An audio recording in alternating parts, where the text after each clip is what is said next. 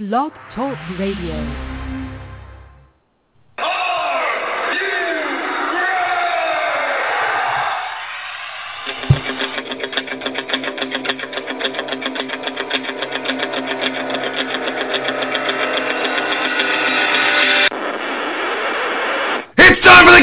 Show. I am the best in the world at what I do. Give me the microphone and go away. The best in pro wrestling talk. And that's the bottom line. Because Stone Cold Texas.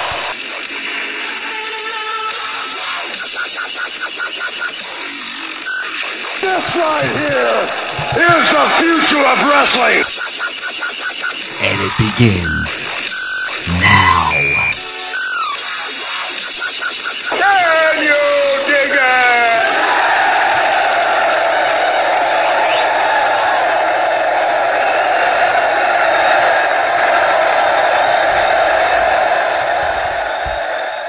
And a good evening to everybody out there in the world. In wrestling land, you've tuned into the Ken Reidy Show, the best in pro wrestling talk. Thank you all for tuning in. We're here to get you set for Monday Night Raw this evening as we're smack dab on our way to Night of Champions. Go check us out on Facebook, facebook.com slash the Ken Reidy Show. Again, that's facebook.com slash the Ken Reidy Show. Like us. Get involved with the chat on the page. Get on there. Lots of stuff going on. You want to get on the chat because we got a show chat going on right now. We'll have a Raw chat later on. So join up on the Facebook and like us on Facebook and then join in the conversation. If you want to just talk with us tonight, we want to hear your opinion on things. three four seven, eight three eight, nine eight one five. That is the call-in number. Give us a call. Let us know what you're thinking about the world of pro wrestling. You can check us out on Twitter. At The Ken Reidy Show is our handle on the Twitter. And as always, you can check us out on our website, the ken reidy show dot com. Blogs, bios, you know, all the good stuff that just, you know, websites and uh, uh, the internet, you know, has out there. So you want to check out our website. Again, it's the ken reidy show dot com. And we're here to, to kind of sift through what's going on. Uh, this the muddy waters a bit, muddy waters as we swim our way towards Night of Champions. And to kind of help me muddle through all this, as always, my tag team partner on the line, Dave. How you doing this evening? As usual, I'm ready to rock and roll, strut and stroll, slam and jam, hang and bang when it comes to talking wrestling here on the Ken Reidy Show. However, I'm going to need a goddamn life preserver with what I'm what we're about to discuss if we're going to keep swimming towards Night of Champions and the, the, the malarkey that was shown last week on Monday Night Raw. I, I'm, I, I was drowning as I was watching it. I, I, I was, and normally I am very upbeat and positive, and I'm not like every other wrestling podcast out there that rips the product, uh, and, but continues to still watch it. But today, uh, uh, a ripping is due for, for, for what took place on Monday Night Raw last week. Agreed. I mean, I don't think it's any small event that you actually use the word malarkey, and that might be a first for us, but uh, malarkey is, is a kind way of putting it through. And you're right, Dave. I mean, we're first and foremost, we're fans. That's why we do this, and we really we do our best to keep it positive on the show. However, yeah, um, it, it's funny, man, because I I've kind of felt like over the course of the year that, you know, you could nitpick here and there, but I think the W W E has done a decent job. WrestleMania was really good. Um, and I think they did a nice job with, you know, the man, Daniel Bryan, going down with an injury um, and having to scramble and put some stuff together. I thought SummerSlam was very good. However, it, it's almost like they hit they hit a roadblock. They just got to a point where, uh, yeah, we got ourselves to SummerSlam and like, oh, God, what do we do now? What do we do? We hire Jerry Springer. Holy cow. Um, yeah, uh, not good. Not good on on any level. Uh, it wasn't even bad in a, like, a good bad where you could kind of just chuckle at it. It was just a, It was bad, bad. It, it was really difficult. And again, I go back to that whole, you know, when you try to bring new wrestling fans in, and, you know, now that it's Monday Night Football, we have Raw on at the Peppermill South, but however, we don't get sound until football season's over. But it's still on, on a T V.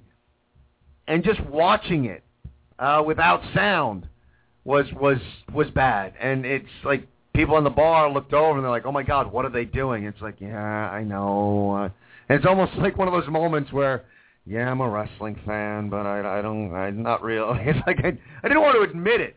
Um, and, and because of this show, I, I, I wasn't fortunate. You know, most if I could have been a wrestling fan spared uh, from the audio, but no, because I do the show, I'm like I have to go back and I have to watch it with audio, so I had to sit through it twice. Um, you know, this the sister versus sister angle. It had potential. For me, it's not working. The Springer thing was, uh, to me, fairly lame. Um, bringing the younger brother in, eh, I, you know, just, I, I don't know. There, there really wasn't much of that segment that I liked e- even a little bit. Uh, I, you know, I know. I, I think, Dave, you're coming from at it from the same place. Uh, your thoughts on on the the, the Bella segment?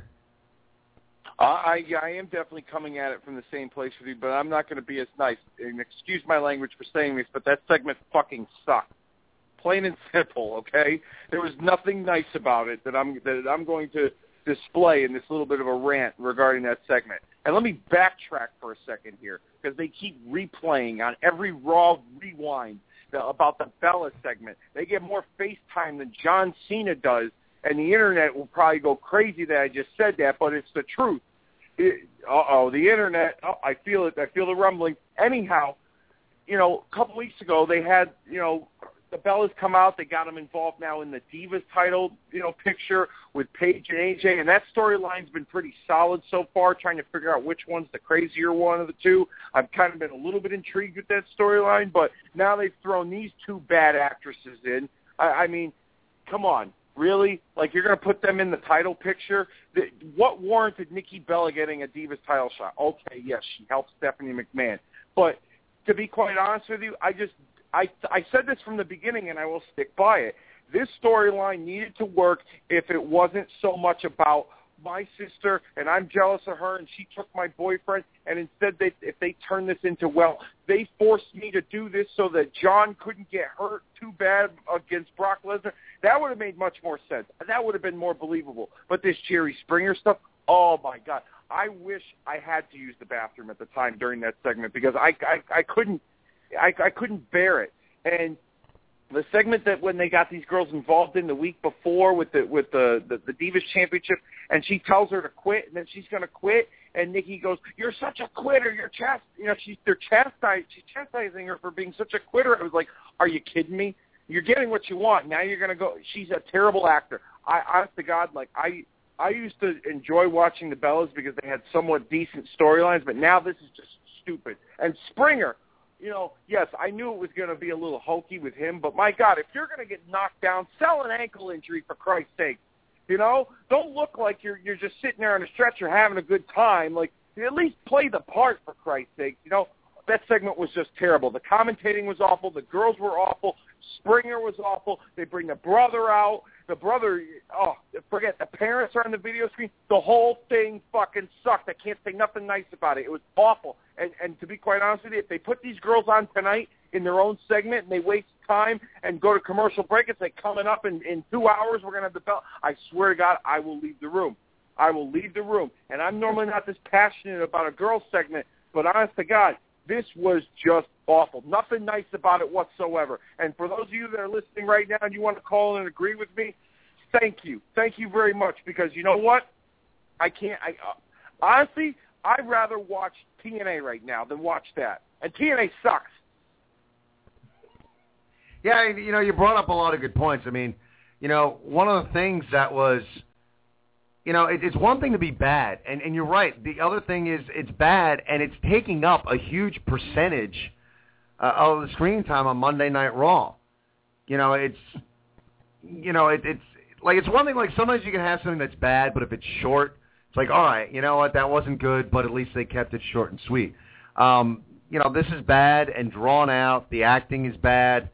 Um, you know, it, you're right. There's just nothing good uh, to say about it, and I'm not looking forward to, to this continuing. I actually would love for them to just kiss and make up and just pretend it never happened. I, I mean, it's just gotten to that point where, um, you know, it's just it's annoying to watch. And, you know, it's interesting because, you know, you brought up that the acting is so bad. And and it's it's weird that, like, they, they are both bad actresses. I mean, you know, they're not good at the promo work. And and they're they're they're using their verbal skills to facilitate this storyline. And, you know, we talked about it on the show, and it was kind of, you know, we thought, you know, keeping uh, the Bellas in, in the foreground helped in an, kind of an indirect way keep Daniel Bryan in uh, uh, the forefront of our minds. But It's, it's just right now, it's it's just not good, and it's taking up way too much time. And, you know, it's leading to, like, the overall picture where, you know, I'm not saying there's not going to be some decent matches. And it's funny, man, as I'm talking about, you know, how bad this segment is, right now on the W W E Network, uh, they're playing uh, the Bret Hart, Heart and Soul uh, documentary, and they're showing footage of Bret and, and Bulldog from uh, SummerSlam ninety-two. Which is just an incredible match. Just just both ends of the spectrum. As we're talking about last night's Raw, and out of the corner of my eye, I'm watching this match. So just put things in perspective here. Um, I'm not excited about Night of Champions. And as, as bad as the Springer segment was, um, we got a segment from Cena and Heyman. And no, it, it, it wasn't nearly as bad, obviously, as the, the Springer segment. Um But it didn't wow me either. It, it was an okay segment. Um, but I don't know about you, Dave, but I'm actually having a difficult time getting excited about this rematch. Yeah, I am too. And uh, and I think the reason why is because I just don't like how and, – and I will, I'm going to agree with the internet. I think they've, they've booked John Cena too strongly coming out of SummerSlam. The, the, the rumors I've heard is that Vince McMahon has been really adamant with the creative team about making sure that Cena is made to look like an equal going into this rematch with Lesnar because of the beating that he took at SummerSlam. And I just don't think that that was believable. I don't even think, to be quite honest with you, that they should have had the rematch in the first place. I really don't. I think that he should have sold this beating enough that maybe he was off T V for a month, or that, you know, the idea that they came up with a few weeks ago where he was, you know, advertised for the pay-per-view, but he can't perform early on in the match, and they have to take him out, stretch him out, and then they bring somebody in to replace him midway through the match to kind of get viewers to buy the network, you know, the following night where they talked about it on Raw. I thought that that would have been a better approach, or that maybe, you know, his rivalry with Triple H would, you know, would would start to heat up to the point where Triple H forced him to take this rematch with Lesnar, knowing the damage that could be done. Um I thought that that would have been a better route than, you know, just Cena opting to, to uh, you know, go the go and be, do the noble thing and, and, and ask for his rematch right away, um, which, you know, brings me to the point of the segment that he had with Paul Heyman last Monday night where he he talked about, you know, eat, sleep, be John Cena, repeat. And, you know, he's they're sticking to this character that he has where he's, you know, this – This this real good guy in defiance of the majority of the audience not caring for his character, and it's just, it, for for for most people in the audience, it's not resonating with them. And when they have Heyman kind of tap into the reality of the situation, where he discusses how the people hate him, and they try to use that as a trigger to get John Cena to change and to snap. It's been done before. It was done in the build-up towards um, WrestleMania twenty-eight with The Rock. It, it, it's been done in multiple storylines where they try to get him to snap and, and change his ways. Um, you know, and then, of course, that begs the question, when are we going to see the John Cena heel turn? Well, I don't think that's ever going to happen. Um, I've said that before. I won't even go any further discussing that. Um, but I just feel that that has been done before. And I just kind of felt that the Cena and Heyman segment, although it was good, it was repetitive. And it was just kind of the same stuff we've seen before. And just overall, the show in general, I wasn't uh, particularly too much of a fan of to begin with. Um, But Night of Champions, I am not really excited because of certain ways that, that me as a fan would have liked to have seen how they booked some of their matches. Some of the other matches on the card I look forward to. I look forward to the tag title match. I look forward to the Intercontinental title match, the United States Championship match. But most of the other stuff, I don't know. I'm just I'm not really excited about it. The, the Jericho-Orton match kind of thrown together um, last minute. I, I don't know. I'm just uh, not excited. Yeah, it's been just a, it's a weird run, and again, it's it's almost like creative kind of hit a speed bump going into Night of Champions, and and it's like funny. I, I don't doubt that we'll see like a decent match at at a Chris Jericho and Randy Orton. I mean, two real good performers. Um, you know, again, I still think that Jericho has slowed down a bit. Uh, I don't want to say he lost a step, but you know, perhaps he has. I mean, he is getting up there, and he's a part timer. Um, you know, it, it's funny. Like I, I think that we, we might see a decent match, but as far as the story goes, I'm like, all right, yeah, you just, all right, we'll get some good wrestling out of this. But I, you know, it really seemed kind of thrown together, which which brings us to the point of, you know, Jericho, and, and we discussed on on the show weeks ago that, you know, Jericho brought in, uh, dare we say, panic move when Daniel Bryan goes down with an injury. Um. You know, not the biggest fan of of this run as as Chris Jericho, and that's what's a, you know, a shame with some of these guys. You know, when you're a part timer, uh, when you start to look at, well, you know, yeah, you know, the last time Jericho came back, it was a lot better than this time, and then you, you run that risk of, you know, coming back and being a part timer and having a, a mediocre run, and and I would say, Dave, this run for Jericho is mediocre at best. Yeah, I would agree with you. This wasn't his best run. I mean, the past two times he's come back, you know, he's, he's I mean, every time he's come back, the intention has been to put over, you know, younger talent and try and help build towards the future. And, you know, Jericho's going about it the right way. Um, you know, last year it was all about, you know, putting over Fandango and other young talent, Ryback, and, and uh, I think he was involved in a, in a storyline with. And, you know, the year before it was uh, – it was C M Punk and Dolph Ziggler and, you know, names like that. This year it was it was Bray Wyatt, and um, it had potential to be a great storyline, but I just felt like there was really no clear-cut answers to why Wyatt was after Jericho, doing what he did, and it just it felt very re- repetitive, like similar to Wyatt and Cena from earlier this year. It's like we just came off of Wyatt and Cena and the good stuff that they were doing, and Jericho and Wyatt was a step down, in my opinion, um, storyline wise. The matches were matches were solid. They weren't like, you know, show stealers. They were they were solid to good matches, but I just, for me as a fan, it just didn't resonate with me, um, and I just felt like it just didn't really click. And you know, another point I'd like to make too is that I think most fans, including casual fans, not just the smart fans and the hardcore fans, but most fans out there think that, you know, I think they know that Jericho's just a part-time guy now, and he just kind of comes and goes, and, you know, and that's it. And, you know, when he's gone, it's out of sight, out of mind. And I think some people felt when he came back, it's like, oh, well, he'll be back, but just for a few months, and then he's going to leave. So let's see what he does, but I'm not really holding a whole lot of, you know, um, in, you know, investing a whole lot into Jericho. And that's not saying that his popularity has gone down.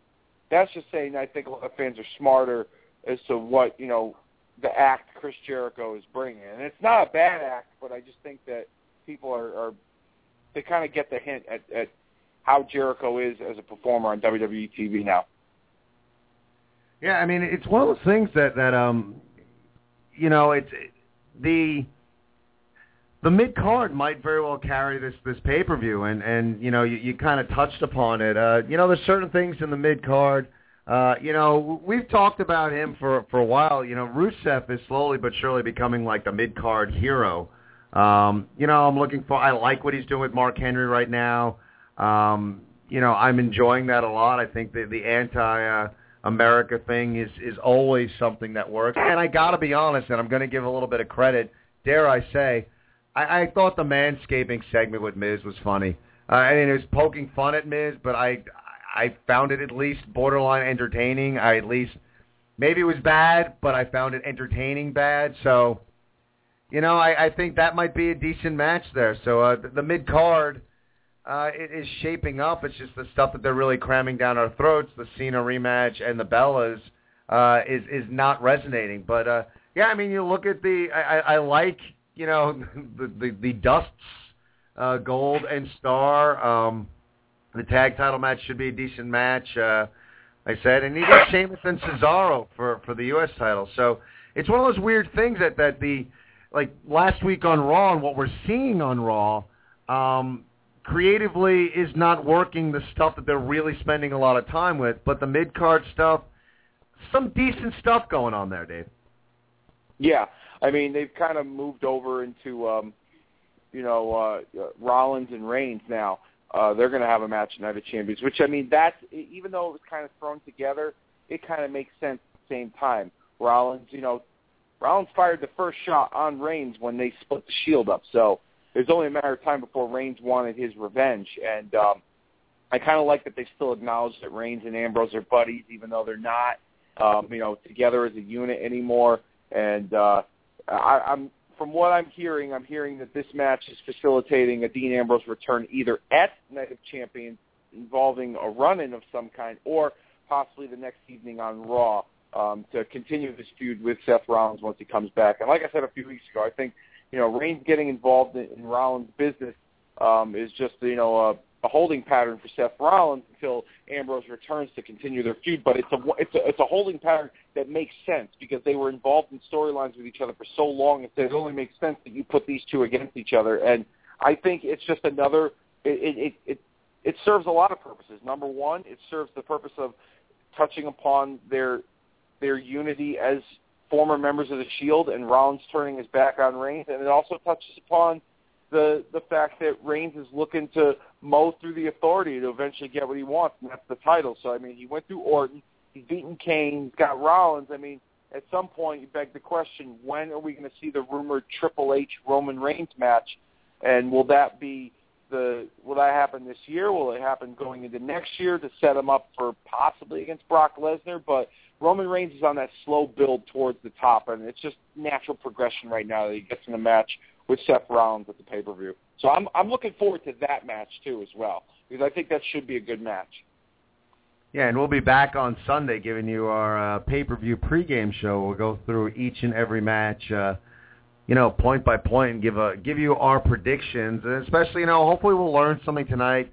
We got the, the last Raw before the pay-per-view. Uh, hopefully I can ramp it up a notch. We do have uh, Brock Lesnar supposed to be on, uh, Cena-Lesnar confrontation. Uh, for the love of God, I don't need any more Bella. I just don't. No more. There's no more. I mean, we, we have we have some evidence that Stanford is listening. So if Stanford is listening, please, um, you know, no more, or, or, or keep it very short because it's just it's it's just bad T V. Um, but it's it's interesting because I guess, you know, for me as a fan, creatively, uh, storytelling wise, um, I'm not overly excited about the pay-per-view. Um, you know, it's just, it's not grabbing me. Um, I, I, I thought Raw last week was pretty subpar.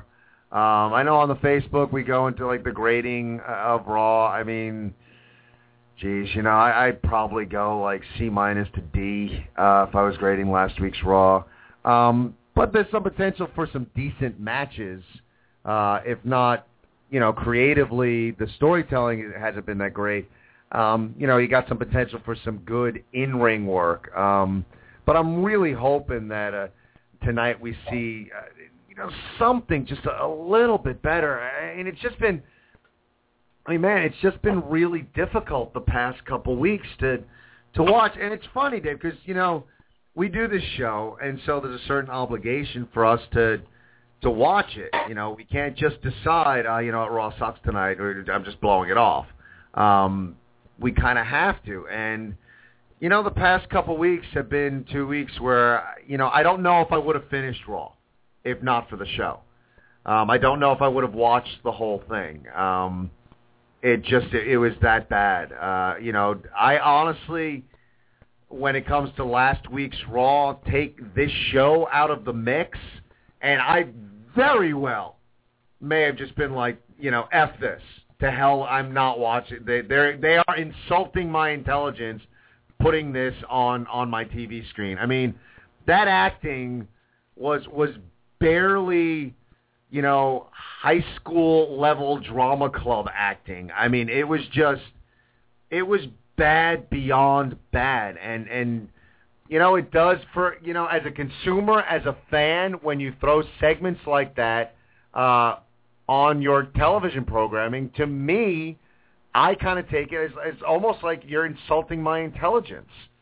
Uh, it, that it, you know, you're, you're forcing me to watch something that bad, and they had to practice it.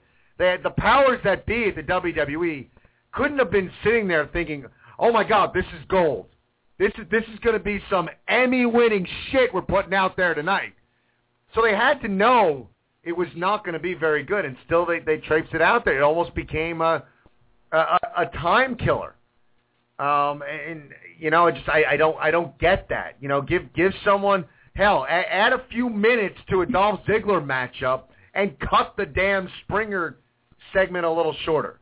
Um, you know, there's, there's there's ways you can you can do it. To I I just I, I'm getting all flustered trying to talk about it, but I did feel like as a fan, it was kind of insulting my intelligence to think that we'd have to sit and watch. And I don't know about you, Dave, but like I, I feel, you know, again, we do the show. We're obligated to be up on things. But, you know, there's part of me that like, wow, you know, I wish, you know, can we take next Monday off just so I could stop watching this? Um, it, it just really, for me, it was just that bad.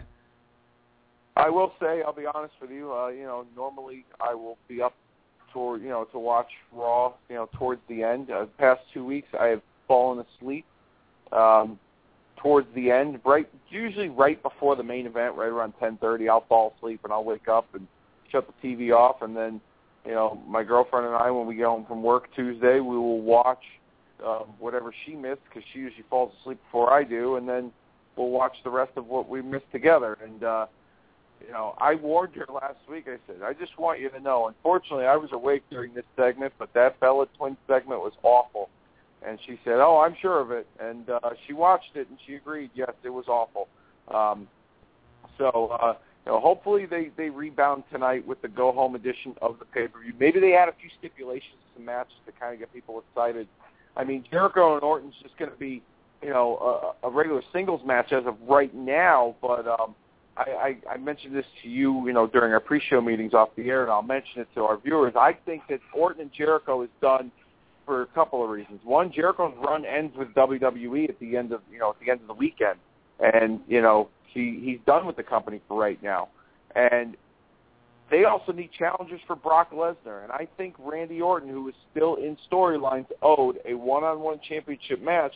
I think this would be a way to like kind of get Jericho off T V, maybe have Orton kind of take him out, maybe a punt to the head, or you know a D D T on the floor, or just kind of injure him. He gets put away in an ambulance. Jericho's off T V. That kind of builds Orton up as a legitimate challenger to Lesnar whenever they do decide to have Orton challenge for the title. So I think that's the purpose that it's serving, to have that match. And it just and they dabbled in Jericho. Um, they dabbled with Jericho and the Authority. To, you know, in this in this run that Jericho's had a few times. Um, so it, it, I guess it kind of makes a little sense, but it's kind of thrown together at the last minute. Um, But here's another question. Where does that leave Bray Wyatt? Bray Wyatt, who, you know, a lot of people are very high on. Um, he came out the victor in the cage match. Do you not have him on the pay-per-view, or is he somehow involved, or does he make a surprise appearance? I don't know, but it, it, Night of Champions to me and Raw, it just doesn't look like, you know, something uh, very entertaining. Yeah, it's weird. I mean, you're you're right. You, you look at like Bray Wyatt right now, and it's like, where where exactly are they they going with him? I mean, a guy like, you know, such a great character, and even like recently, I, I saw he did a, a a news segment, like a morning show uh, news program, and uh, it's kind of cool. He kind of stayed in character, so it's uh, you know, love love what Bray Wyatt does and what he brings to the table, but uh, you know, it seems like a guy who's uh, character they, they don't quite know exactly where to to fit him in. So again, hopefully we get a you know some clarity as we navigate these muddy waters heading towards Night of Champions. But uh You know what? Both of us, Dave and I, not impressed with the past couple of Monday Night Raws, not impressed with the build for Night of Champions. What do you guys think? three four seven, eight three eight, nine eight one five. Do you agree with us?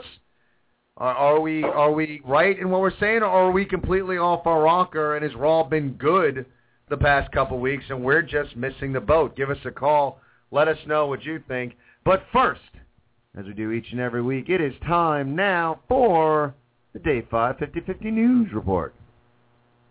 Thank you very much, Ken. This is, as always, the most informative news report in the biz today. The Day five News Report, heard right here, only at the top of the hour, every single Monday night on The Ken Reidy Show. And our first story this week, to follow up on a story we reported last week in regards to the Bully Ray T N A contract situation, the Wrestling Observer is reporting that it looks like Bully Ray will indeed re-sign with T N A. However, it will only be for a two-date contract. It's speculated he will work this week's Impact Wrestling tapings from Bethlehem, Pennsylvania, and T N A's Bound for Glory pay-per-view from Tokyo, Japan, October the twelfth. As of right now, only those dates are set in stone for Bully Ray and T N A. Speaking of the Impact tapings from Bethlehem, Pennsylvania, T N A will be taping their last United States, States-based Impact episodes this Thursday evening for the rest of the year.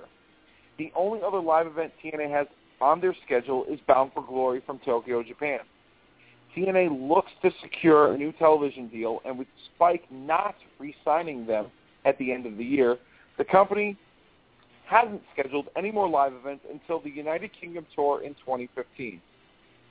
T N A is the main, or excuse me, T V is the main source of income for T N A, and until they can secure a new television deal, no more dates for T N A shows will be announced. Now, what happens to Impact if there is no more T V taping? Well, it's being discussed that T N A looks to tape as many television shows this week up until and after Bound for Glory, which means you could read the spoilers for what took place at a pay-per-view that hasn't even aired yet. Any remaining dates after that will be either recap or best of shows to close out the year. And just to update you in regards to the television deal situation, T N A has still not secured a new T V deal. Our third story this week, a little bit of a health scare for two-time W W E Hall of Famer Nature Boy Ric Flair. Woo! As he was hospitalized Woo! last week.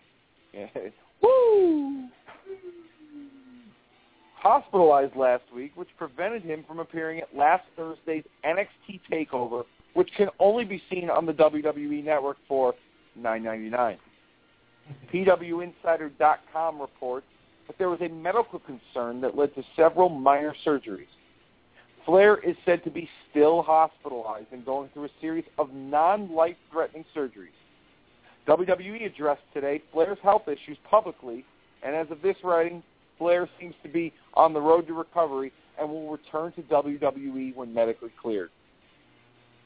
Speaking of N X T, on that topic, it looks like several N X T talent will be traveling on the road with the main roster for live events and T V tapings. As seen last week on Raw, Sami Zayn, Adrian Neville, Tyler Breeze, Tyler Breeze, excuse me, and The Ascension all appeared, appeared on W W E T V. The idea behind this is a way to help promote the network, promote N X T, and give the N X T talent an idea of life on the road on the main roster. Right now, it's expected that this experiment will only last a few weeks. And our fifth and final story this evening, Wrestling Observer Radio reports that W W E is looking to sign former N F L players, specifically ones with high name value, the ones they have looked at with high name value as opposed to ones they've looked at in the past. Excuse me, I'm all tongue-tied because of that stupid Bella segment. To secure these names, the company might have to offer them larger deals than what they offer most developmental talent. This news comes out after Triple H mentioned during a conference call last week that the company is looking out, looking outside of wrestling at potential talent, N F L being one of them. And there you have it, folks. That was the Day five News Report. Only heard at the top of the hour every single Monday night right here on The Ken Reidy Show, the best in pro wrestling talk. Ken, back to you. I don't know. Do you think right now in the current climate in this country that it's, I guess, you know, they're realizing, hey, you know, N F L players are violent. Let's bring them into wrestling. Well, I mean, if, it, it, let's just put it this way. If if they were scouting the, the, the Ray Rice elevator video by that by that, that left hook he gave his girlfriend or fiance at the time to, to, to acquire him as a possible talent, well, um, let's see him run some ropes first before before you sign him to a deal. How wrong would that be if that was his finisher? The W W E signed him and just the elevator, left the elevator his finisher. Too soon? That would be awful. Oh, geez. I, you know, it's, I mean, it's funny, man. I mean, you see the, the media, like, you know, just all over the N F L, because usually they're all over pro wrestling. Uh, you know, N F L just, like, Adrian Peterson will have a, a switch on a pole match. Yeah. well, well, they Nick, should do, you know what they should do? They should do the exact opposite to these guys. You know, like, Adrian Peterson should wind up getting handcuffed uh, to to the ring, and then have Tommy Dreamer go to town on him with a kendo stick, or have uh, you know have Ray Rice on the business end of uh, one of Big Show's punches, but let let yeah, him really him, punch him. Yeah, yeah, lock him in an elevator with Big Show. There you go. See, now that's that's entertainment. That's good television. Geez, you can't make it up. Anyway, uh, you know, interesting stuff you had on, in the news uh, regarding Bully Ray. Um, it's interesting that, you know, he's just going to sign on with T N A uh, to finish out storyline. So, uh, you know, for all intents and purposes, he's done with T N A, um, you know, aside from a few dates. Uh, interesting to, to speculate. A guy that, you know, for the bulk of his career, a tag team specialist, has definitely established himself as, as a star, a, a bona fide singles main event type player. Um It's interesting, though, to start to speculate with a guy like this who really, you know, was all over the place in the wrestling world, but really became a singles main eventer in T N A. You know, where does he go with his talents? Does he wind up reuniting uh, with his brother Devon? Uh, does he get a W W E run? Or, you know, do we see the up-and-coming, uh, you know, Global Force Wrestling on its way? Does uh, Bully Ray make a go at that? Well, it's interesting that you that you, you make mention of it. I mean, um, I don't think Bully Ray um, right now would, would would be in W. Would, you know, be a fit in W W E. They're looking at, you know, a lot of their younger talent in the Performance Center, trying to bring them up, and they're going through somewhat of a youth movement. If Bully Ray were to be hired by W W E, I think it would be more of a a, a trainer's capacity role down at the Performance Center. He's got a lot of knowledge for the business. He'd probably have like a couple of uh, one-off, uh, you know, nostalgia runs with Devon as the Dudley Boys in W W E, but I don't see him um, in a in a singles main event role in W W E. And from what I've heard and what I've read, allegedly, he um, he's got a, a, a few naysayers in the company in W W E. Some that are high up on the food chain. One of them in particular being Randy Orton. This is alleged, you know, just rumor right now. So um, maybe his hiring or potential hiring is on hold, um, but you know, Global Force Wrestling, you know, they, they, they made a they made a splash, making an announcement the day after WrestleMania that they were going to be a, a new national brand for, uh, or a national global brand for professional wrestling, and trying to compete with W W E. And uh, they've been they, they've had a little trouble getting off the ground, I guess, from what I've been hearing. Uh, they expected to run live events this fall. They haven't even secured a television deal, from what I've heard. Um, they're still looking at talent. They're making all kinds of talent partnerships with different, you know, um, independent promotions overseas, um, and they have looked at some talent. But um, as of right now, I mean, that's an option for Bully Ray. I will say um, that that could be an option for them. They would need a, a recognizable name um, to, to kind of help them get off the ground, and I think he's smart enough in the business where he knows what um, you know what his job would be is to help get that brand over with his name recognition, as well as, you know, so, you know, giving the rub to some of the newer, younger talent that would be associated with that organization. Another name that that, that could potentially um, be with Global Force Wrestling is Kurt Angle. Kurt Angle is apparently last week made a statement where he's going to announce in two weeks his contractual status, uh, whether he's going to stay with T N A, whether or if he's going to leave, and where's he going to go to. Um, he's expressed desire to go to W W E, but apparently they are they don't have a whole lot of interest in him. Um, he would have to pass the physical, and from what I hear, his body is not in the greatest shape, um, and he wants to work a limited Shawn Michaels kind of schedule, and I don't think that they would allow that. I think they would want him to work uh, a, a somewhat of a full-time schedule, and at his age, I don't think he can do that um, anymore. I don't think his body can, can hold out for that. And I think Global Force Wrestling might be the perfect place for him to end his career on a high note. He can still be active. He can help get that brand over. Like I said, in the same regards to Bully Ray, get some of the younger talent over, giving them a rub, and making a statement that he's ending his career on a high note by trying to help get another organization off the ground by his association with them. So that could be an option for him too, but I, I kind of have a feeling where the real money goes. He, he'll he'll have some involvement in W W E, whether it's, you know, a one-off match, a Hall of Fame induction. I think he's going to want to end his career like that. Um, but time will tell. We'll see what happens with, with, with that announcement. That's in, I guess, a few weeks from what I'm hearing. Interesting. I mean, I'd love to see uh, Kurt Angle uh, back in the W W E for, uh, you know, a limited run. But, yeah, I mean, you know, his his, his health issues are, are fairly legendary. So who knows if he could hold up to uh, a W W E-type schedule. So, yeah, interesting stuff as far as guys uh, floating around there, free agents. I mean, big-time names out there, and who knows uh, where they may wind up. So good stuff in the news this week. Interesting stuff. Uh, we'll see how that unfolds as far as a uh, couple weeks with uh, Kurt Angle's announcement. three four seven, eight three eight, nine eight one five. That is the number to call. Whatever you want to talk about, you want to talk about where potential free agents might land. You want to talk about Raw. You want to talk about the Bellas. Uh, no. By all means, whatever you guys want to talk about, give us a call. Let's talk wrestling, and it's been a hold for a while. Let's get Mike on the line. Mike, how you doing this evening? Let's talk about the Bellas. No, please don't. Please don't. I, I, if you do, I wish I had the power to hang up. Oh, thanks a lot, Dave.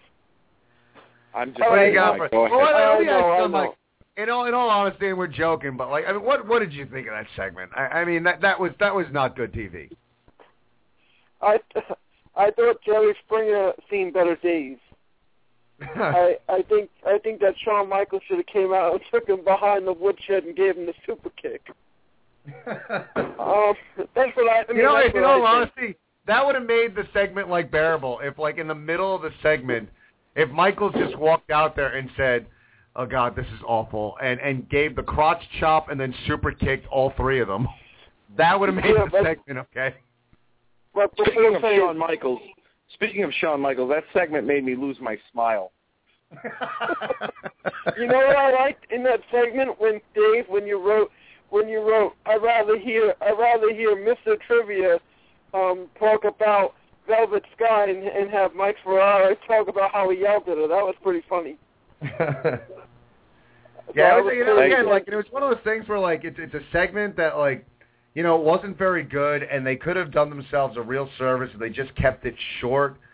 So it was yeah. bad and long, which just really kind of hurt them. But uh, I, I'm curious. I mean, Mike, you've watched a lot of wrestling over the years, and you know, we there's there's a, like this show is a veritable love fest when it comes to wrestling. I mean, we really, for the most part, we keep it fairly positive, and, and it's just been difficult. I mean, are you excited? I know the matches have some potential going into the pay-per-view, but as far as the build towards this, I mean, are you excited for this pay-per-view? Yeah, well, before yeah, I am, and, and I'll tell you, and I'll tell you a couple of things. Before I get to that, I got to tell you, the other night I was with my mom, and we were walking, um, we were walking in the city, and we were passing the Manhattan Center, and that that that feeling came over me, like, I'm standing in the same spot where Bobby Heenan was standing outside of Monday Night Raw, pretending that it was sold out and he was trying to get in, and he was dressed um, in, in drag. And I was explaining to my mom the history of the Manhattan Center for me, you know, on Monday Night Raw. And this is where Monday Night Raw started. And, you know, so when you talk about, you know, you're a wrestling fan and, and you love wrestling, that, that's my bread and butter right there. So, and I also went to the last pay-per-view the E C W had, um, so Guilty is Charged, um, and, and, and that was a wild, and that was wild for me to, to you know, to go to E C W pay-per-view in the city. Um, but going back to, to, to the question, and I'll answer it, yes, I'm excited. I'm looking forward to the matches. However, the Brock Lesnar-John Cena match, I think it's going to be better than SummerSlam.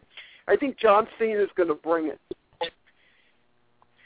I, you know, and I can see that. I just, I have a hard time creatively with that. I do think, I, I think purely on, like, match quality, yeah, I think you're going to get more of a brawl. I think you're going to get more out of John Cena. Um, but the way the last match was, I don't think the build has made it believable that he he can bring it. Now, the only thing, like, maybe something happens in this match. Maybe somehow Lesnar gets an injury. Like, I always go back to the last Rocky movie. And as unbelievable as it would be for the character Rocky to hold his own uh, with the current heavyweight champion, when that heavyweight champion broke his hand in the first round, then it, it, there was there was a little bit of believability. Like, all right, I could see where an older fighter would be able to hold his own. If they do something like that, maybe it'll be believable, but they made Brock so dominant, and in a short period of time, I'm creatively speaking, I don't I, I don't find it believable that John Cena can uh, bring it against Brock Lesnar. So, I mean, yeah, that night when, when I'm watching Night of Champions, I might sit there and say, wow, this is a really good match. I, I just creatively, the build is just not, it's not done it for me. So it, it's kind of a weird thing because on paper, when you look at the pay-per-view, it's like, yeah, that, it's it's a solid card. I creatively, I just haven't enjoyed the build towards it. I I agree with you on I, I agree with you on, on that. I, I think it's I think the match itself is going to be, I mean, in my mind, it's going to be a blockbuster, and it's going to to um, put butts in the seats and hopefully get the nine ninety-nine paper, you know, the nine ninety-nine um, up, and everybody buys it. The other funny thing is it's Night of Champions, but yet if you had a Night of Champions with all the belts, it wouldn't be all the matches, so they have to put non-championship matches in it. Um, I just wonder how the Roman Reigns Seth Rollins match is going to be because, you know, theoretically Roman Reigns should kill Seth Rollins, but Seth Rollins is the Money in the Bank winner, and he should look a little good too. I don't know. Um, and then you have Paige versus A J Lee versus Nikki Bella. Does Jerry Springer come out and like spear somebody now? Oh, gee, I hope so. That would just, let's make and him a special guest referee. And his security guard did nothing. He had a security guard with him who did nothing. I think Stephanie McMahon did more than the security guard. It was just, it was bad on so many levels. There's so many levels. Of, and, and what is going to happen with, what is going to happen, what is with these understudies and these stunt doubles? I mean, come on, what, Ziggler has a stunt double now, the other guy, Miz, has a stunt double now, and Sandow. I, I think they should just call Sandow a joke, is what I think, because he, it's, he it's, thinks. It's a shame what's happened to Sandow. I I, I would agree. Mm-hmm. I, I think the guy fell off. I'm happy about what happened to Ryback. I'm happy about what happened to Ryback. He made the right statement, Ryback. He said he's, he's, he's getting operated on. He's, he, he, he said he'll be back. And I'm looking forward to him coming back, because that means he's not here. Well, I mean, that's my opinion. I mean, I, you know, and, and the opinion is expressed by me and not any way, shape, or form by the Ken Reidy Show, yeah. But, Dave, you Dave, what do you, Dave, what do you think about Cena, Dave? What do you think about the match? About the Cena-Lesnar match? Yeah. I, I, I, I mean, I do agree that I think there will be more, you'll see more of a fight from John Cena, but I just think that the way that they constructed Lesnar to destroy John Cena at SummerSlam, that having this rematch so close, and I, I just I just thought the timing wasn't good. I think they could have waited for Cena and Lesnar to, to, to have a rematch with each other, maybe in a couple of months. I just don't like that it just happened so quickly, especially the way that they they they booked Lesnar to, to come out of that match. Hold on one second. Really? You're going to send a private message to where, one where of us? Where is he going? No, I'm here, I'm here. Um, okay. Winkle, you know what I was going to say? In nineteen ninety-five, Bret Hart um, took on Diesel in what it was a no-holds-barred um, match for Survivor Series. And Bret, they asked Bret Hart about what he thought it was going to happen. And he said he thought it was going to be a fight. He says, this is going to be a fight. I'm, I'm going to be going in there with Diesel, and I'm going to have another match with him, and it's going to be... It's not going to be a wrestling match. It's going to be a fight. And to use Bret's words, it's going to be a fight with Cena. You know what? John Cena had a fight his whole career. He had a fight with Dave Coles, the internet fans. He had a fight these these people that have never stepped in the ring, and or or like all the you know all the people that, that was horrible in wrestling, and you know I mean you know come on I mean John Cena is is a, a he happens to be a great character. You know, Lex Lex Luger, or Flexi Lexi as Hogan called him, Lex Luger was a good wrestler. He was good. He was okay. He wasn't great, you know, but fans, you know, helped him, and, and fans liked him a little, and fans tried to get behind him with the whole Yokozuna angle. And my whole point is that John Cena is Cena, and Hulk Hogan's got John Cena's back. Hogan loves John Cena. Hogan praises John Cena. All he does is talk good stuff about him. So I, I don't know, if you're, if, if you're not behind the Hulkster, get behind Cena like Hulk Hogan is and and, and, and, and do something, you know, and, and, and Cena Nation. I mean, Ken, you're behind it. You like Cena. I, I do, mean, you know, you and know? It's funny. I, I, I think that, like, on some levels, you know, people, you know, get bored with it, but there is something to be said for, you know, having a character that, uh, cannot be corrupted.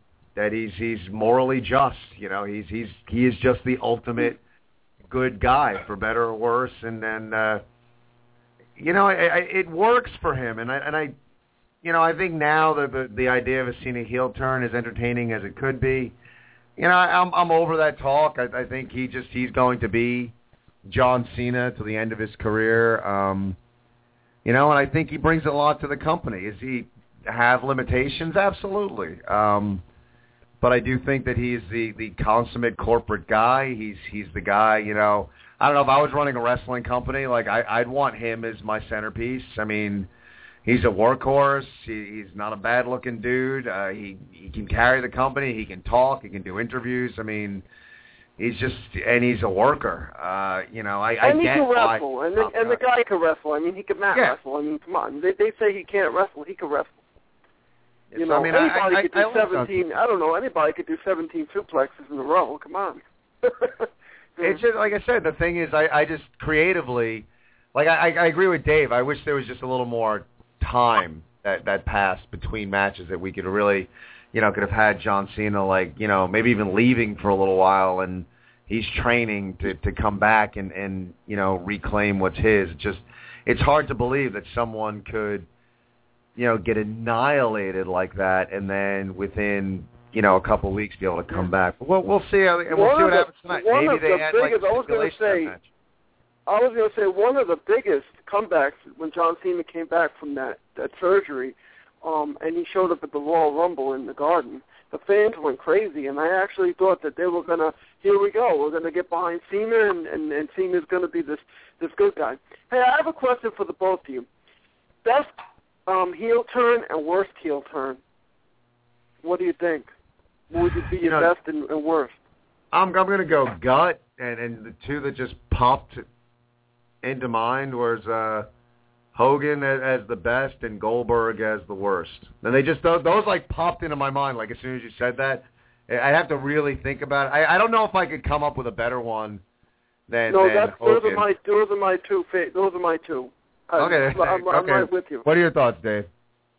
Uh, Hogan, Hogan easily is the best because nobody saw that coming, and he was the quintessential good guy. Um, the worst, Goldberg's right up there, um, but I'm going to have to oh, – this is tough. Uh, Goldberg, I mean, the worst heel turn, probably – Probably Steve Austin at WrestleMania seventeen when he joined up with Vince McMahon. As awesome as that match was with The Rock, they did it in the wrong place. They were in Texas. They, Steve Austin is like, he's like as famous as the Alamo in San Antonio. I mean, you know, you, you tried to turn him bad against the people that he's, you know, that, that he, he, same, you know, the same state that he lives in. Like, I don't, it just, it didn't work. It, I understood why they did it. They tried to switch it up a little bit. I get it, but I, wrong place to do it. I think that was the worst heel turn. The match was awesome, but the finish I thought was, nobody saw it coming, but it was just the wrong place to do it because it didn't get the reaction that it should have gotten. And, of course, well, historically, you got to go the, with the an honorable mention with the double awesome, turn. Though. That's the first time I really started liking Steve Austin because he was in a big, big feud with, with um, Triple H, and then all of a sudden, here we go, you know, a couple of pay-per-views down the line, and now they're tagging up. And, and unfortunately, you know, when Triple H got injured, you know, um, Steve Austin was doing all these songs and singing guitar, and it was Kumbaya. It was just so stupid. I mean, this is why you turn the guy heel so he can sing. Yeah, it was it was not good. Mike, thanks as always for the call, and uh, you know, we'll see what happens tonight on Raw. And uh, now Sunday, you guys going to be on the air Sunday. We're going to be calling Sunday. I'll call up on, on Sunday. Yeah, Sounds we're going to be on the air. You get the, you get the you get the host of the show. Yeah, I get the host. Huh? Hey, yeah, it'd be great. I would love to host the show. I, I hosted a wrestling show years ago. I was a host of a, of a cable T V show. I've done some hosting. Okay. All, All right, well, but anyway, I, I'll definitely give you guys a call on uh, on Sunday, and I'll be watching Monday Night Raw tonight, and I'll also uh, I'll be chatting. So if anybody's going to be in the chat room or whatever it is, I'll be there. Cool. Talk yeah, to you later, Mike. No, no private messages, Mike, but I'll chat with you. They have the wonderful world of, of Mike Ferrara. I love getting in, in, into his uh, his mind and stuff. I have to think about like the worst heel turn. You know, I like when people pose like questions like that. Uh, again, it was like gut Goldberg just popped into my head, but uh, you know, there might be worse out there. There's a few really good ones. I was I was always a big fan of when uh, Mister Wonderful turned on Hogan, and uh, of course the double turn's got to get a, an honorable mention there. Um, I like, I like a, a heel turn that, that gets very underrated, and it kind of, you know, the results from it really, you know, went, went a couple different ways. But when Triple H turned on D X, when he turned on X-Pac and he joined the corporation, him in China, yeah. I mean, D X was a hot act, and nobody saw it coming. And he came out of nowhere, and he turned and joined the corporation, and then that was the beginning of, you know, his singles career to the name that he is today. And not, you know, D X, they just kind of like, it kind of faded off into the sunset. They didn't really like, they had a, they had a little, you know, feud with X-Pac and Triple H after that, but they could have built like months and months of, of you know, Triple H and, and the rest of the D X guys, you know, chasing after him. But they didn't really touch upon that after that. I thought the turn was great, though. It's a good call. It's a good call. I didn't even think of that one, but that was a good turn. three four seven, eight three eight, nine eight one five is the number to call. Let's go back out to the phones because we got Tony on the line. Tony, how you doing tonight? Oh, I'm doing all right. So are you there with us? I mean, we, you know, again, we always try to stay positive, but uh, not a big fan of last week's Raw. What did you think of last week's Raw? Yeah, so-so. I didn't, I didn't really, didn't really go for it. It was better than the week before, but that's not saying too much. So I. I Remember last week I said the, the uh, Jerry Springer segment, I did turn the channel. I didn't bother watching it. Yeah, good I for you. Just, good for I you. Those, those are precious minutes of your life that you have back that I lost. And especially because I, wa- I wound up watching it twice because I watched it once without audio, and so I had to go and watch it again. But I, I guess we're getting to, you know, that, you know, we're talking about that segment specifically, but, you know, I get it that on paper, match for match, we should get some entertaining wrestling. However, creatively going towards it, for Dave and I at least, it's not getting us, you know, overly enthused heading into the pay-per-view. I'm curious your thoughts on the build leading to Night of Champions.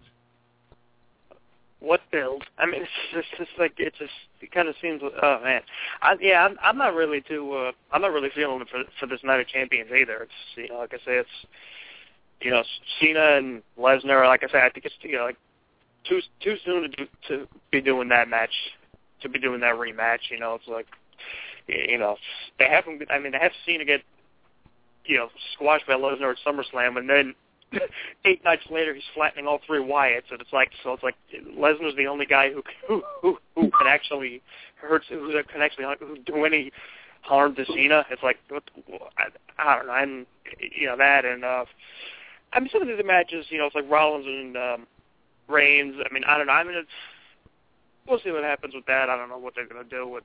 Uh, It could be, you know, because some of the matches could be good. You know, like I said, like you're saying, you know, like the matches could be good, like that one, and you know, Zig, uh, Ziggler and the Miz. Uh, but yeah, it's like I said, the, the the the there really hasn't been any build up to any of these. It's it's just been all, you know, it's like okay, there's this match, there's this match, and then you know, it's like last week they threw in Jericho and Orton out of nowhere. It's like oh yeah, Orton had to take out Jericho because it was the so-called season premiere. It's like I mean. Oh man, man.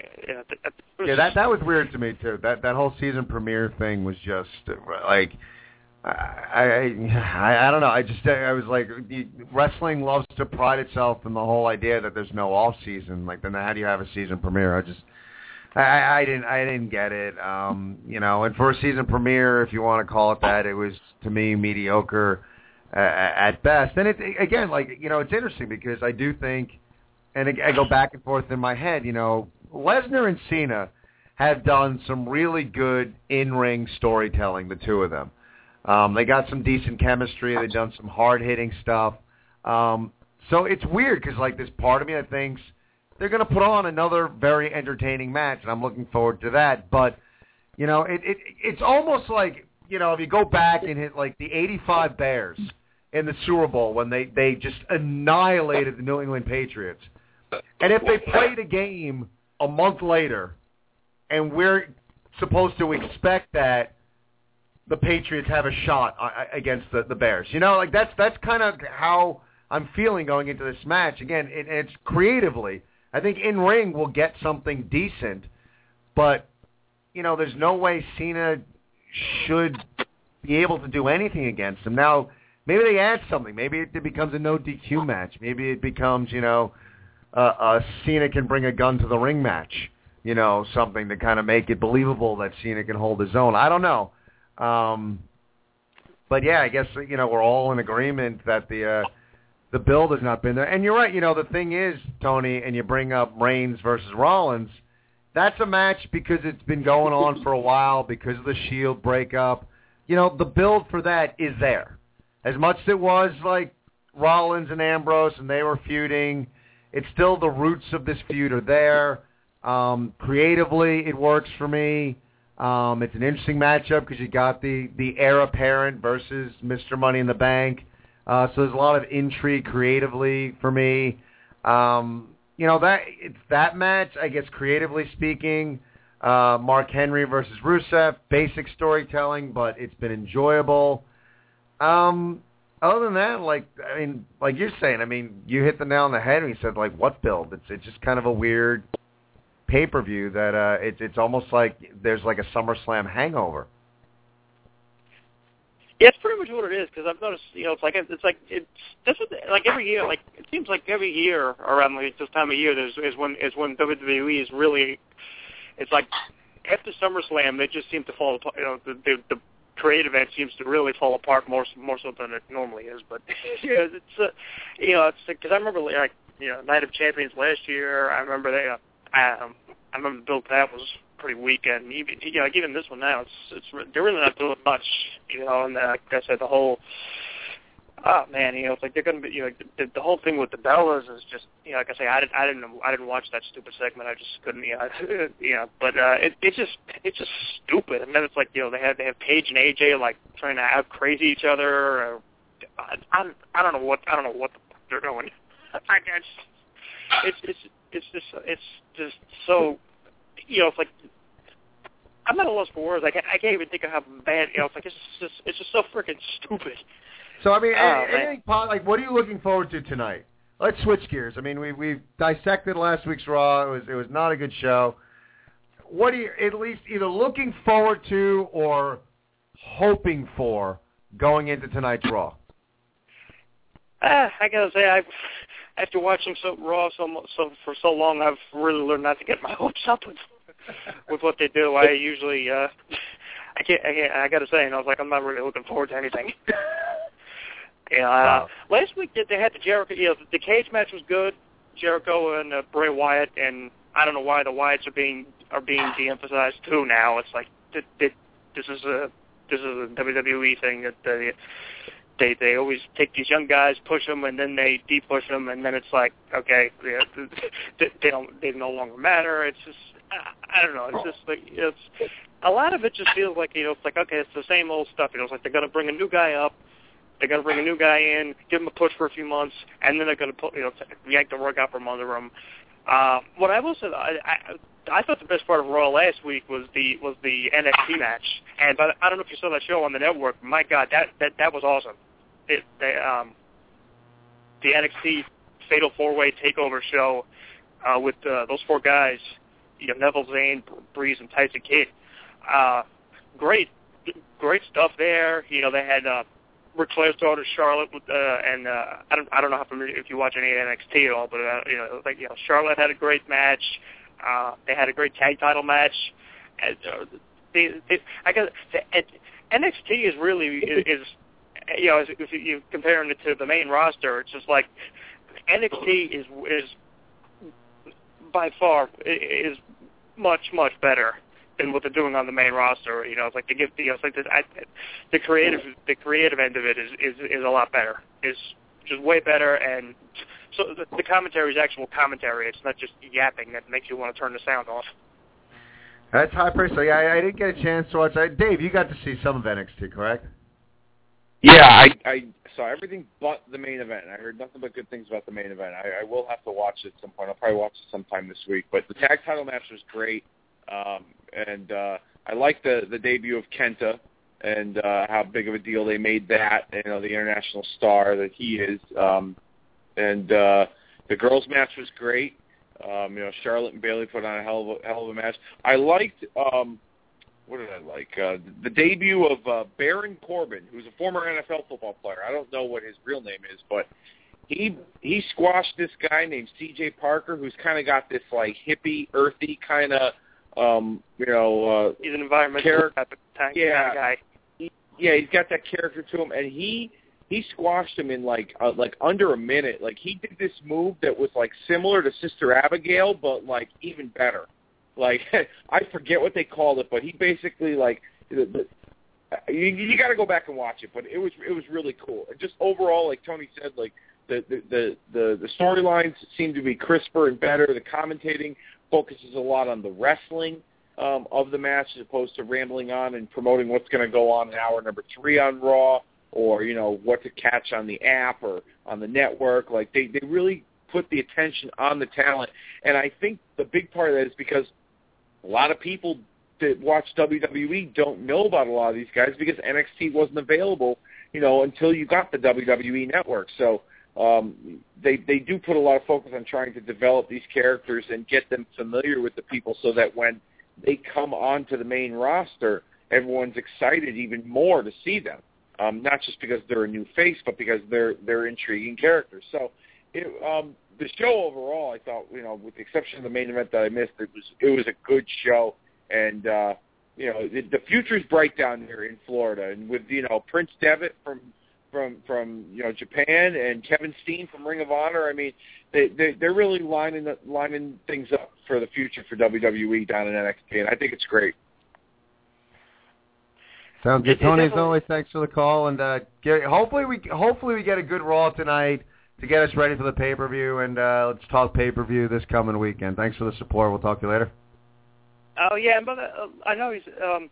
T N A lately, though, I know let's just, let's just talk about them a little bit. You know, just, hey, um, why not? You know, because I don't, um, I, you know, like I, I don't know if you guys have been keeping up with it, but that um, the the Manhattan Center shows actually have really been uh, they've been really uh, they've been really entertaining. You know, it's like they had the three-way take series with the Hardys, the Wolves, and the and uh, the Dudleys. I, you know, it's yeah. and, you know, it's like they're doing uh, they're doing a lot better storytelling. I mean, it's, it's Lash, Lashley. This is this is like the best he's looked. Yeah, so far, and you know, it's like it's it's it's just weird, you know. It's like it's, it's like they don't have a, a T V deal, and it's like they're going to air tape stuff that's going to air after Bound for Glory. It's like Bound for Glory might be, I was like, it might not have anything to do with the with the regular taping schedules. Like they they have like there's no matches announced. They haven't even mentioned it on the shows, you know, which which is too bad because you know, like I said, it, it's been a great, you know, the, the shows the the shows have really been good over the last like you know like since they went to the Manhattan Center. I think they've been doing really, I think like those were really awesome shows. You know, we still got a couple more to go of the, uh, the, uh, those, and then. Um, I know Tuesday they're taping in uh, Bethlehem, Pennsylvania for, what, three, four months' worth? No, no, I mean, who knows? I don't know. I've heard that they're taping a couple of nights in Bethlehem, but they're going to do, you know, some, some you know, shows leading up, or a show or two leading up to Bound for Glory, and then, you know, God knows how many after that. But they're still going to have a remainder of T V left, you know, you know, a, a good month and a half, two months of, of, of open, you know, T V, so... I mean, the, the New York. I do agree with you. The New York shows have been good. Um, they, the New York crowds have helped that, and the talent that they've acquired and brought in have been have, have been good for those shows. But um, it's not a. It's it's it's still kind of a scary time right now. If they don't have a T V deal and they're not planning on taping any more television till you know twenty fifteen when they go over to the U K. I mean, that's not a promising sign when when mm-hmm. when. You know, the rest of these guys are going to be out of work for the rest of the year. I know, yeah, I know. I, I know that you know, like the the production crew is actually going to be, uh, you know, once they go to the U K, the production crew they have right now is is going to be replaced. So you know, it's, yeah, because it is it is a shame that they didn't come to terms with Spike for a new T V deal or whatever. And it's like, is it going to be just the U K promotion now going forward, or what? Or maybe all these guys will go to the They don't have it. No, whatever. From, from what I've heard, a lot of people have a lot of people have asked about that. If they can't get a television deal in the United States, will their will their T V deals overseas uh, help keep them afloat? And, and unfortunately, no. They have they have quite a bit of television deals overseas, not only in the U K but in other countries. But it's not enough to keep them afloat and keep them, you know, uh, running shows um, in the very near future. I mean, the, the amount of money it's going to cost them. To, to fly talent overseas, if you were to do it on a monthly basis for them to produce shows overseas, it, it's ridiculous and unheard of. And they're trying to, to, to cut down costs. Like you said, they've let go of some production people. So it's unfortunately um, a sad situation for them. And, uh, I mean, from what I've been reading, they've been telling the talent that things should be okay and they're going to get a deal by the end of the year. So... let's hope for that, and I and that's what they're also doing. They're waiting for a T V deal. Whatever money they get from this television deal, then they could possibly re-sign guys, and then they could announce more television dates, and then they could, you know, what what's their production cost going to be like? Because they're basically waiting for the money to come in from a T V deal. So that's what it really is all about right now. Um, the shame is that so they're, they're in trouble now after, you know, putting out some of the best stuff they put out in recent memory, and they're, they're giving us yeah. some decent impacts, and, and this is when, you know, they might be, you know, on their way out. So again, you know, as a wrestling fan, you know, the more quality wrestling that's out there on T V, the better for us as a fan, and, and competition is always good to push companies to put out a better product. So fingers crossed for T N A. Uh, they have been putting out a good product with those Manhattan shows, and uh, hopefully they find themselves a T V deal. Tony, as always, great insight. Thanks for the call, and uh, we'll talk to you next week. All right. Take it easy, brother. Yeah. And it's interesting, man. You know, you got Tony on the line as as we're heading into, you know, a, a pay-per-view Sunday, you know, the Sunday Night of Champions. And, uh, you know what, it's it's really interesting. I mean, we put it out there. You know, we put it right out there. If you're, you're listening to the show for the first time, you know, I will reiterate. We put it out there a while back, you know, that we, we would, you know, as, as unorganized as, as sometimes the shows come off and, we go with the flow sometimes. We go with our callers, and we have some wacky callers. We love you all, part of the T K R S family. We have, but we try and, you know, be like Walter and, and go with the flow sometimes. But we do have an outline.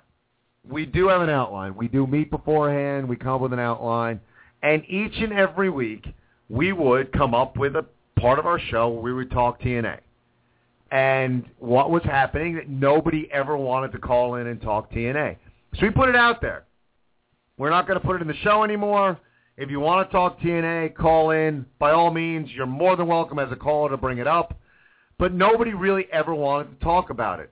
And it's interesting, as we're going into Night of Champions, and Tony calls in, and Tony is more excited about T N A wrestling and N X T than he is for the main roster of, of the W W E. And I, I think that speaks volumes for what we've gotten out of uh, perhaps a SummerSlam hangover. And, you know, it, it's one of those things where I'm a fan, and I love wrestling, and I love watching it, and I, I, I'm looking forward to Raw tonight, and I really, I really want to be optimistic, but I, I, I gotta be honest with you guys, I'm not, I'm not optimistic going into tonight, and I hope, I hope I'm one hundred percent wrong, and we get a kick-ass Raw tonight, um, but I don't know, it's just, it's been like a lackluster build. Again, Tony, you know, I said, what'd you think of the build, and he said, what build? Um, you know, it, it's, I, I don't even know what to think of when, you know, you start to, But what are we going to look forward to uh, on Raw tonight? Um, I don't know, just a better product? I mean, that's that's kind of how I'm thinking going into tonight, Dave. Well, I mean, you know, Tony said, like, what build? I mean, I just don't think it's been – I think there's been a build to the show. I mean, you know, you, you have the, the the Divas title situation on top of throwing the Bellas in there, and that's been something that's been brewing for a little while. The Tag Team Championship storyline's getting some coverage on T V. The, the the the match that's probably been built the least is the, the, the Jericho match and the United States title match. Everything else has got some substance and some story. And, you know, to be perfectly honest with you, most wrestling fans complain that, you know, W W E the week before a pay-per-view would have like three or four announced matches and throw a bunch of stuff together. Well, going into tonight's Raw, there's eight announced matches already for the pay-per-view. And they did that last month with SummerSlam. And I think it's a testament to them that they at least have, you know, an idea in mind of what they want to do um, for their pay-per-view. And I think for the most part, all their matches, have, with the exception of the, the, the two I mentioned, so it's six out of the eight have solid build.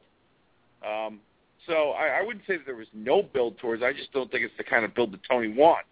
And, uh, you know, excited about Raw? Not really, but... We we could be surprised. We could, you know, sit here and say, oh, it's going to suck, or this and that and the other, and then look what happens. You know, they they might surprise us with a few stipulations, you know, for, for the pay-per-view. And, you know, if you remember, you know, some of you that are listening out there, you know, I reported a while back that this was going to be the big, this was going to be the big show that was going to get most of the, the, the, the first-time subscribers for W W E Network hooked in. And, yeah, I guess Cena and Lesnar may be that one drawing factor, but there's nothing really else that, like, jumps out at me that's going to make W W E Network subscribers resubscribe again, um, if it's just based on the pay-per-views alone. So um, I think that, like you said, hangover from SummerSlam, and I think they're still trying to they're trying to fiddle with some ideas. I mean, Mike brought up earlier the, the stunt double thing for, for Miz, and I kind of like that. They're giving Sandow something to do. It, it, I mean, you know, it's it may not be his best work, but it's been entertaining, and I've heard rumors that they might add Tyler Breeze um, to that and give Miz somewhat of a stable, like an entourage, so to speak, of, like, flunkies from his Hollywood group. I think that would be pretty cool and interesting and add a different dynamic to his character.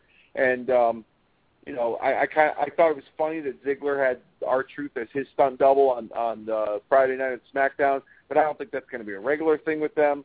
Um, but overall, it's been okay. It's been nothing that's really, like, jumped out at me as far as the build-up towards the pay-per-view and, you know, even tonight's Raw. So we'll see what happens. And, again, I keep saying it, and that's what's weird going into the pay-per-view, because on paper I do think you have a lot of potential uh, for some decent matches. Um, it's just I, I'm not excited, I guess, creatively. It's just kind of a weird... You know, I don't look at the, the rundown and say, oh, God, that match is going to suck down. I mean, I, well, yeah, it's, all of them are going to be pretty decent matches. I agree. You know, it's funny because I, I just feel, I don't know, hopefully he's on his way back up. I I, I am actually finding, which is, is totally, I mean, we're living in, in goddamn bizarre world as I, you know, talk about how much I didn't like Raw, and now I'm talking about a Miz segment that I actually do enjoy. Um, I, I think it's a good spot for Miz. Um, I, I, he should be a mid-carder. I think he's working as an obnoxious Hollywood type.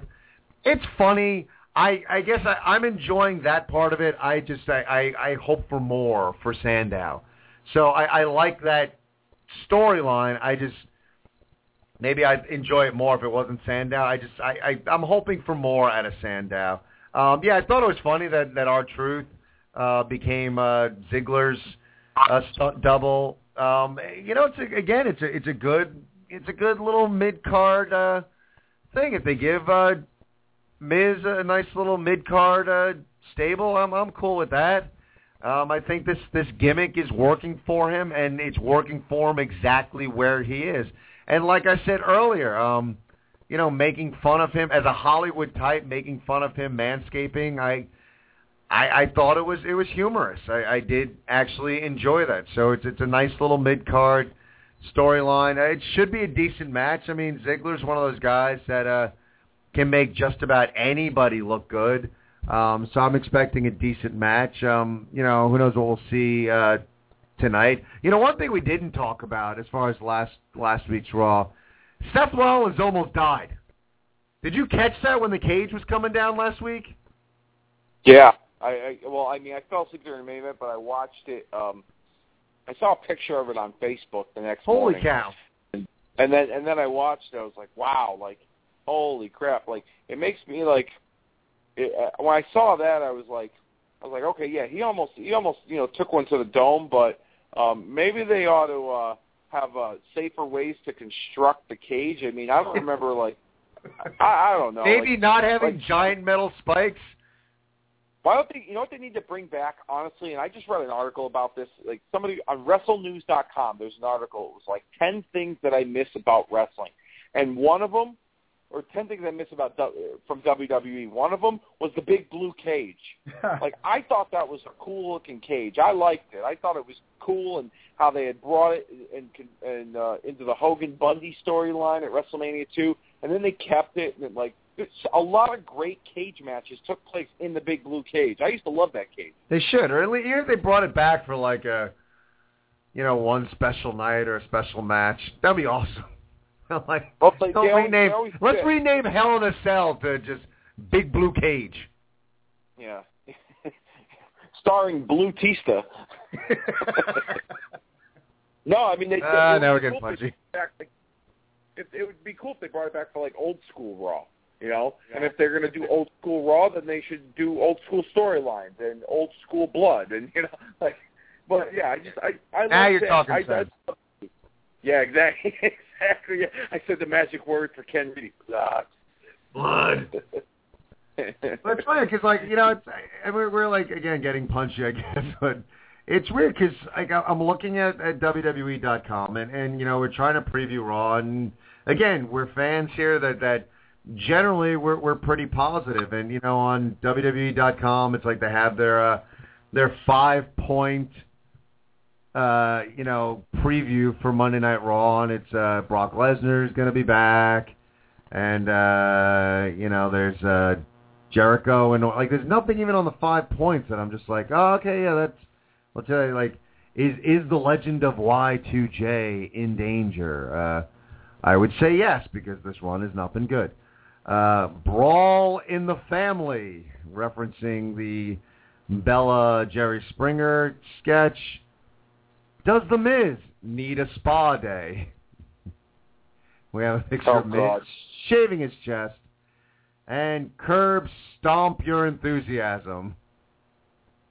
I mean, I, I kind of want. I really want to be optimistic. I'm just having a difficult time here. But maybe, you know, like the cage being lowered. I mean, do we perhaps get Reigns and, and Rollins in a cage at Night of Champions? Um. You know, I, I'm thinking, I mean, when you look up and down the, the, the list of matches, um, you know, I wouldn't be surprised if we have something uh, added to one of these matches. Did it? You know, it's as we're getting ready for Raw, we're we're being promised a fight between Cena and Lesnar. Do we get a stiff in the title match come pay-per-view time? Uh, do we hear that tonight, Dave? Hear hear what again? I'm sorry. Do we do we get a stiff tonight? Going into the, the champion for the championship match, you know, it wouldn't surprise me, um, but at the same time, I, yeah, I mean, I get, I, I guess you could say that we might get some form of a stipulation. You know what? Here, here's what wouldn't surprise me. It would not surprise me in the least bit with the way that they've been writing things. Is if, you know, tonight they have Lesnar and Cena, you know, maul each other and beat the crap out of each other. They got the roster coming out to try and break them all up, and one guy you know, charges after the other guy, cutting through ten people.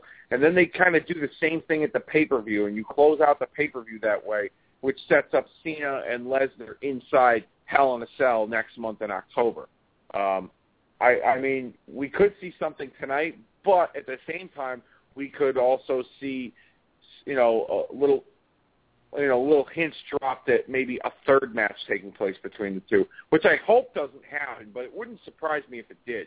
So if if they want to add a stipulation, maybe that's how they open up the show, with Lesnar and Cena, like, going after each other and trying to kill each other, and then they, they, they reveal later on in the night that there's a stipulation. I don't know.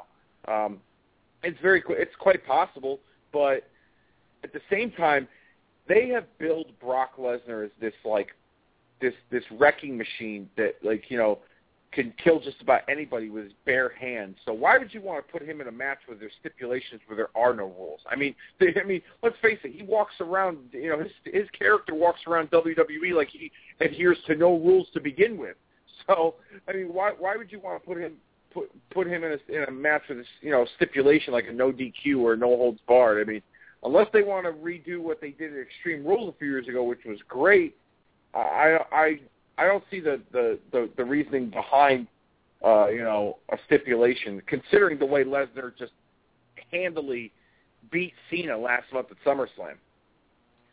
Uh, would, would, would, it, would you be surprised if they're sitting there and brain start, like, if they did something like an I Quit match? And, again, it's a beatdown, but John Cena just won't say that he's done.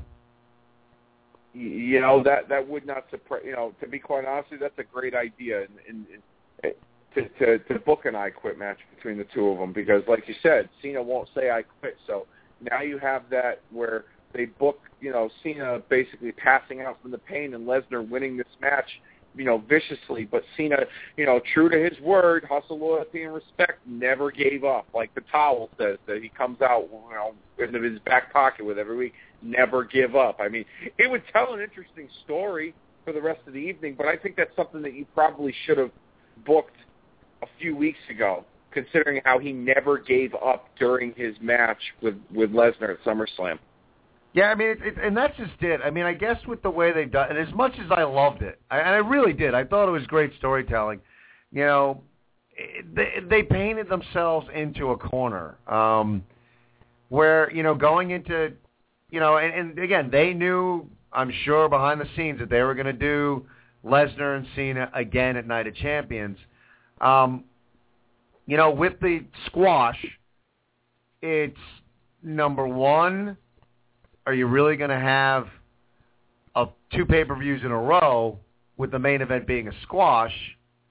But then number two, how do you make it believable that Cena's able to hold his own? So it's, they really kind of painted themselves into a corner creatively. And, you know, I, I wonder, you know, how exactly they're, they're going to get out of it. And and again, I know, and I'm talking out both sides of my mouth, because I think the match will probably be entertaining. It's just creatively, it, it's it's probably not going to make a lot of sense. But I, I'm curious if they're going to add to any stipulations tonight. Do we get any extra matches added?